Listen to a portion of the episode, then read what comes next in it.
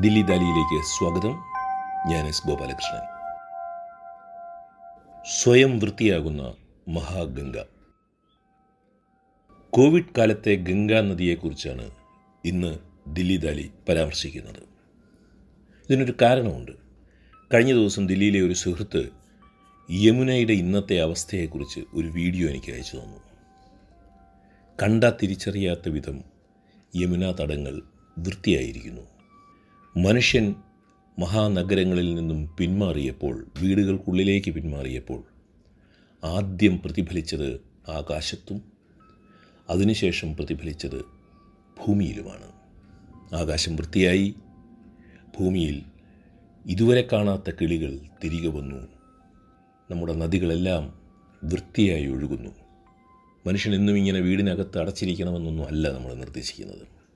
പക്ഷേ ചില പാഠങ്ങൾ കൊറോണ നമുക്ക് തന്നിട്ടുണ്ട്. ആ പാഠങ്ങൾ പഠിച്ചില്ലെങ്കിൽ ചരിത്രം ക്രൂരമായി തന്നെ നമ്മെ വിധിക്കും എന്ന് സൂചന നൽകുകയാണ്. യമുനയുടെ ഈ വീഡിയോ കണ്ടപ്പോഴാണ് ഞാൻ ബനാറസിനെ കുറിച്ച് ആലോചിച്ചത്. ബനാറസിൽ എങ്ങനെ ഉണ്ടാകും ഗംഗയെന്ന് അറിയാമല്ലോ എന്ന് വിചാരിച്ച്.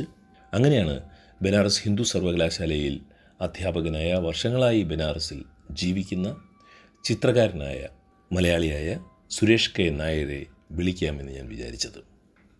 സുരേഷിലേക്ക് പോകുന്നതിന് മുൻപ് ഇന്ത്യയുടെ ഒന്നാമത്തെ പ്രധാനമന്ത്രി പണ്ഡിറ്റ് ജവഹർലാൽ നെഹ്റു ഗംഗയെക്കുറിച്ച് പറഞ്ഞ ഒരു വാചകം കേൾക്കാം. ഇതാണ് പണ്ഡിറ്റ് നെഹ്റു പറഞ്ഞത്. ഗംഗ ഇന്ത്യയുടെ പ്രിയപ്പെട്ട നദി. ഇന്ത്യയുടെ ഓർമ്മകളും പ്രത്യാശകളും ഭയങ്ങളും വിജയഗാഥകളും പരാജയങ്ങളും ഗംഗയോട് ഇഴചേർന്ന് കിടക്കുന്നു. ഗംഗ ഇന്ത്യൻ സംസ്കാരത്തിന്റെ യുഗദീർഘ പ്രതിനിധിയാണ്. എന്നും എന്നും ഒഴുകിയിട്ടും ഒരിക്കലും മാറാത്ത അതേ ഗംഗ.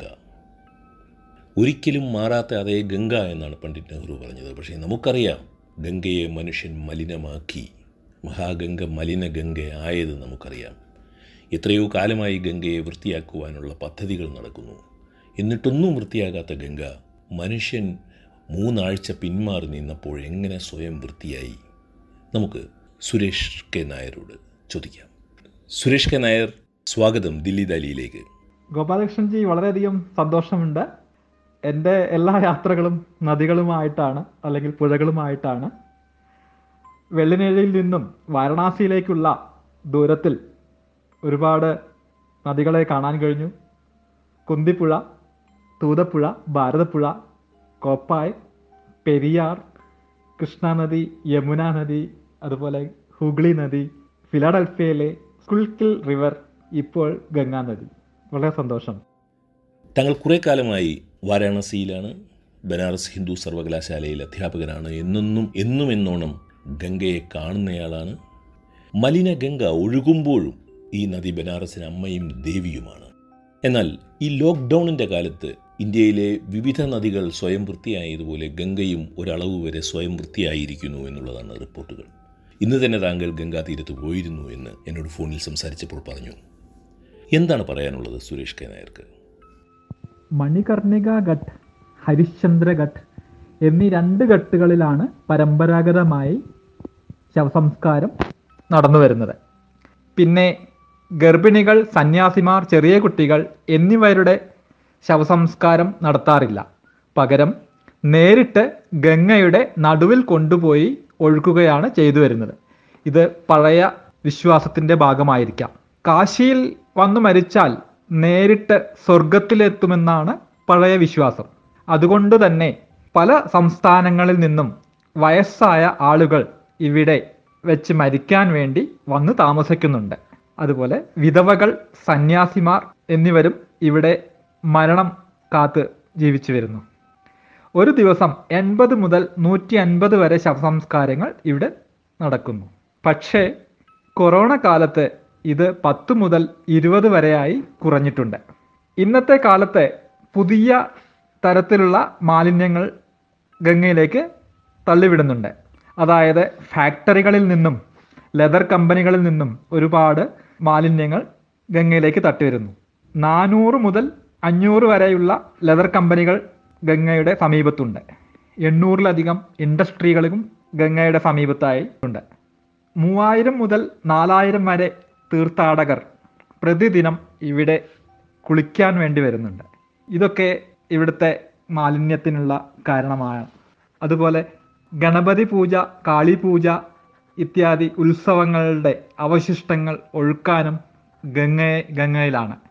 ഞാൻ പുരാണങ്ങളിൽ എവിടെ വായിച്ചതായി ഓർക്കുന്ന ഒരു കാര്യം കൂടി പറയട്ടെ. ഗംഗയിൽ കുളിക്കാൻ പോകുന്നതിന് മുന്നേ നമ്മുടെ ശരീരം മനസ്സ് എന്നിവ വൃത്തിയായിട്ട് വേണം ഗംഗയിൽ കുളിക്കാൻ പോകുന്നു പക്ഷേ ഇന്നത്തെ കാലത്ത് അതായത് കൊറോണയ്ക്ക് മുന്നേ ഉള്ള കാലത്ത് ഗംഗയിൽ കുളിച്ചാൽ വീട്ടിൽ വന്ന് വീണ്ടും കുളിക്കേണ്ട ഒരവസ്ഥയായിരുന്നു. അത്രയും ദുഷിച്ച വെള്ളമായിരുന്നു ഗംഗയിലേത്. പക്ഷേ ഇന്നലെ ഞാൻ ഗംഗാനദിയിൽ പോയിരുന്നു. ലോക്ക്ഡൗൺ റൂൾസ് പ്രകാരം പോകാൻ പാടില്ല എന്നൊക്കെയാണ്. ആണ് പക്ഷേ ഇന്നലെ പോയപ്പോൾ വളരെയധികം മാറ്റം തോന്നി. മാത്രമല്ല ഇന്ന് രാവിലെ നാലര അഞ്ച് മണിക്ക് വീണ്ടും പോയി. വളരെ ശുദ്ധമായ ജലം. വളരെ കുറച്ച് ആൾക്കാർ കുളിക്കുന്നുണ്ട്. ഗംഗ കണ്ടു കഴിഞ്ഞാൽ നമുക്ക് ഓട്ടോമാറ്റിക്കലി ചാടാൻ തോന്നും. അത്രയും വളരെ ശുദ്ധിയായിട്ടുണ്ട്. അന്തരീക്ഷം ശുദ്ധിയായിട്ടുണ്ട്. വളരെ ശാന്തമായ ഒരു അന്തരീക്ഷം. ഇതാണ് കൊറോണയുടെ കോൺട്രിബ്യൂഷൻ ടു ദ ഗംഗ. ബനാറസിന്റെ ഒരു പ്രത്യേകത ഗംഗാതീരത്തുള്ള ഇന്ത്യയിലെ മഹാനഗരങ്ങളിൽ ഏറ്റവും ചരിത്ര പ്രാധാന്യമുള്ള ഇന്ത്യൻ സംസ്കാരവുമായി ഏറ്റവും ബന്ധപ്പെട്ട് കിടക്കുന്ന മാർട്ട്വെയിൻ പറഞ്ഞതുപോലെ ചരിത്രത്തെക്കാൾ പഴക്കമുള്ള മഹാനഗരമാണ് ബനാറസ്. ബനാറസിനെ കേന്ദ്രീകരിച്ച് ഗംഗ വൃത്തിയാക്കാനുള്ള നിരവധി ശ്രമങ്ങൾ ഇതിനു മുമ്പ് നടന്നിട്ടുണ്ട്. അതേക്കുറിച്ച് എന്തെങ്കിലും പറയാൻ പറ്റുമോ സുരേഷിന്?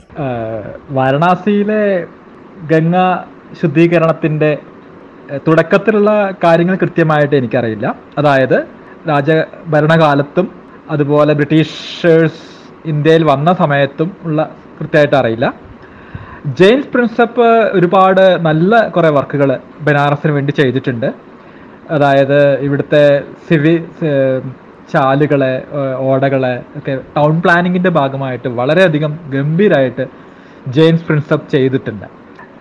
ആയിരത്തി തൊള്ളായിരത്തി എൺപത്തി ആറിൽ രാജീവ് ഗാന്ധി പ്രധാനമന്ത്രി ആയിരുന്ന സമയത്ത് ഗംഗ ആക്ഷൻ പ്ലാൻ എന്ന ഒരു പ്രൊജക്റ്റ് ഗംഗയെ ശുദ്ധീകരിക്കാൻ വേണ്ടി നടത്തേണ്ടായി അയ്യായിരം കോടി രൂപയാണ് അന്നത്തെ അതിനു വേണ്ടിയിട്ട് ചിലവാക്കിയത്. ഞാൻ കേട്ടിടത്തോളം അതിന് വേണ്ട രീതിയിൽ ഒരു ബല ഫലം ഉണ്ടായില്ല എന്നാണ് ഞാൻ കേട്ടിട്ടുള്ളത്. പിന്നീട് ടൂ തൗസൻഡ് രണ്ടായിരത്തി പതിനാലിൽ മോഡി ഗവൺമെന്റ് വന്ന സമയത്ത് ഈ പ്രൊജക്റ്റിന്റെ പേര് മാറ്റി നമാമി ഗംഗെ എന്ന ഒരു പുതിയ പദ്ധതി കൊണ്ടുവരേണ്ടായി. ഇത് ഗംഗയ്ക്ക് മാത്രമല്ല യമുനയ്ക്കും കൂടിയായിട്ടാണ് കേട്ടി കേട്ടിട്ടുള്ളത്. ഇരുപതിനായിരം കോടി രൂപയാണ് അതിനു വേണ്ടി പ്ലാൻ ചെയ്തിരുന്നത്. പക്ഷേ ഞാൻ കേട്ടിടത്തോളം അത് പകുതി അധികം ചെലവായിട്ടില്ല എന്നാണ് കേട്ടിട്ടുള്ളത്. അതും വേണ്ട രീതിയിൽ ഒരു വിസിബിൾ റിസൾട്ട് കൊണ്ടുവരാൻ പറ്റിയിട്ടില്ല എന്നാണ് ഞാൻ കേട്ടിരുന്നത്. അതുപോലെ ഒരുപാട് ഓർഗനൈസേഷൻസ് ഗവൺമെന്റ് ഓർഗനൈസേഷൻസ് ഇതിനു വേണ്ടിയിട്ട് വർക്ക് ചെയ്തിരുന്നു. അതിലെ പ്രധാനമായിട്ട് ministry of water resource and river developments and Ganga rejuvenation central pollution control board national environmental and engineering research institute ഇതിന്റെ പേര് നീരി എന്നാണ്. All India institute of medical science AIIMS Indian council of medical research I I T Kanpur Roorkee അതുപോലെ Banaras Hindu university national botanical research ഇങ്ങനെ ഒരുപാട് organisations ഇതിന്റെ പിന്നിൽ work ചെയ്യുന്നതായിട്ട് കേട്ടിട്ടുണ്ട്. ഒരുപാട് ഫണ്ടിങ് ഏജൻസീസ് വിദേശത്തു നിന്നും ഇന്ത്യയിൽ നിന്നും ഒരുപാട് പ്രൊജക്റ്റ് നടത്തുന്നുണ്ട്. പക്ഷേ വളരെ ഡിഫറെന്റ് ആയിട്ട് വർക്ക് ചെയ്യുന്ന ഒരു ഗ്രൂപ്പ് എനിക്ക് അറിയാൻ കഴിഞ്ഞു. അതിൽ ബനാറസ് ഹിന്ദു യൂണിവേഴ്സിറ്റിയിലെ ഫൗണ്ടർ ആയിട്ടുള്ള മദൻ മോഹൻ മാളവ്യജി പണ്ഡിറ്റ് മദൻ മോഹൻ മാളവ്യ ആണ് അത് തുടങ്ങിയിട്ടുള്ളത്.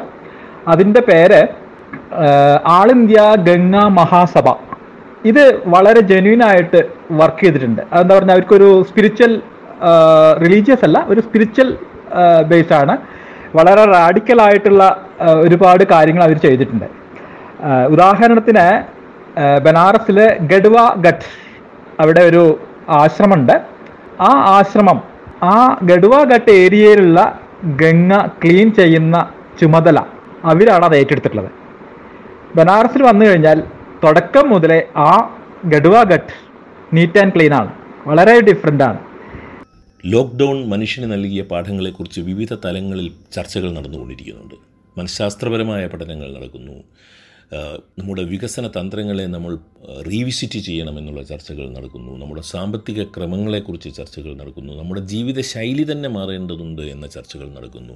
നമ്മുടെ മരുന്നുൽപാദനം മാറണം എന്നുള്ള ചർച്ച നടക്കുന്നു. നമ്മുടെ ആരോഗ്യ രംഗത്തിൽ ഉണ്ടാകുന്ന ഇൻവെസ്റ്റ്മെന്റിനെ കുറിച്ചുള്ള പുതിയ ചർച്ചകൾ നടക്കുന്നു. സോഷ്യലിസത്തെക്കുറിച്ച് ആളുകൾ വീണ്ടും ചർച്ച ചെയ്യാൻ തുടങ്ങിയിരിക്കുന്നു. ലോക്ക്ഡൗൺ നൽകിയ പാഠങ്ങൾ നിരവധിയാണ്. എന്നാൽ ലോക്ക്ഡൗണിന്റെ കാലത്ത് മനുഷ്യനേക്കാൾ ആദ്യം മാറിയത് പ്രകൃതിയാണ് എന്നതുകൂടി നാം ശ്രദ്ധിക്കേണ്ടതാണ്.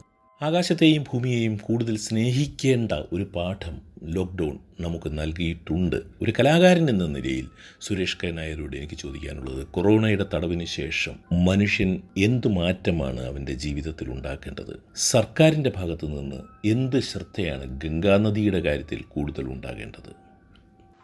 വർഷത്തിലൊരിക്കൽ ചുരുങ്ങിയത് ഒരു മാസത്തെ ലോക്ക്ഡൗൺ കൊണ്ടുവരികയാണെങ്കിൽ ഒരു പക്ഷേ ഗംഗ ഓട്ടോമാറ്റിക് ഹീലിംഗ് നടക്കുമായിരിക്കും.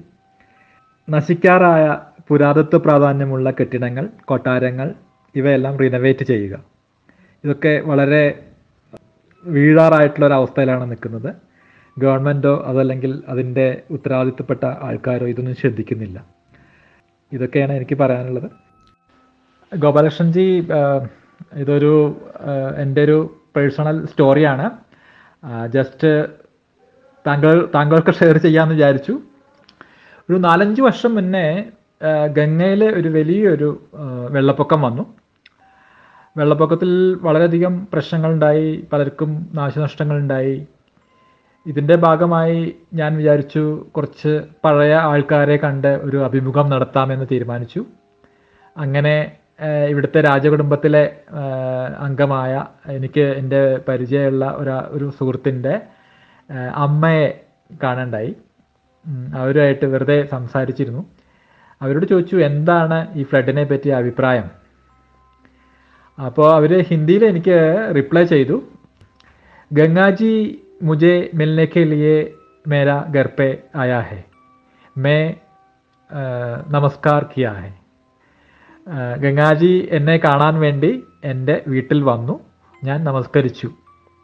ഇത് ഒരു ഒറിജിനൽ വാരണാസിയിലെ ഒരു ജനിച്ച ആളുടെ ഒരു റിപ്ലൈ ആണ്. ഗംഗാജിയെ കാണുന്നത് ആ രീതിയിലാണ്.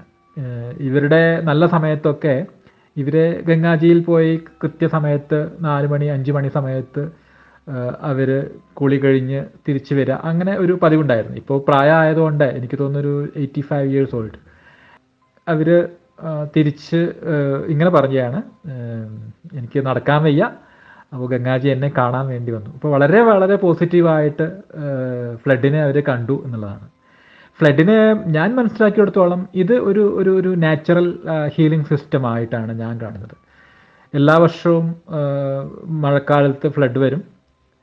ഒരു ഓട്ടോമാറ്റിക് ക്ലീനിങ് നടക്കുന്നുണ്ട് ശരിക്കും പറഞ്ഞാൽ അത് വളരെ ഒരു രസമായിട്ട് തോന്നും ശരിക്കും പറഞ്ഞാൽ. വളരെയധികം കുറേയധികം ആൾക്കാർക്ക് നാശനഷ്ടങ്ങൾ ഉണ്ടാക്കാറുണ്ടെങ്കിൽ കൂടി അതൊരു തരം ക്ലീനിങ് പ്രോസസ്സായിട്ട് തോന്നുന്നു ഒരു നാച്ചുറൽ പ്രോസസ്സായിട്ട് എനിക്ക് തോന്നുന്നു. Thank you so much for hearing thank you Suresh K. Nair. ഈ ലോക്ക്ഡൗണിന്റെ കാലത്ത് നമ്മുടെ മഹാനദിയായ ഗംഗയെക്കുറിച്ച് ഇത്ര വിശദമായി സംസാരിച്ചതിന് ബനാറസ് ഹിന്ദു സർവകലാശാലയിലെ അധ്യാപകനും ചിത്രകാരനുമായ സുരേഷ് കെ. നായർ ആണ് ഇന്ന് ദില്ലി ദാലിയിൽ അതിഥിയായി എത്തിയത്. ഇതോടുകൂടി ദില്ലി ദാലിയുടെ ഈ ലക്കം അവസാനിക്കുന്നു. വീണ്ടും കേൾക്കും വരെ സ്നേഹപൂർവം ഞാൻ എസ് ഗോപാലകൃഷ്ണൻ.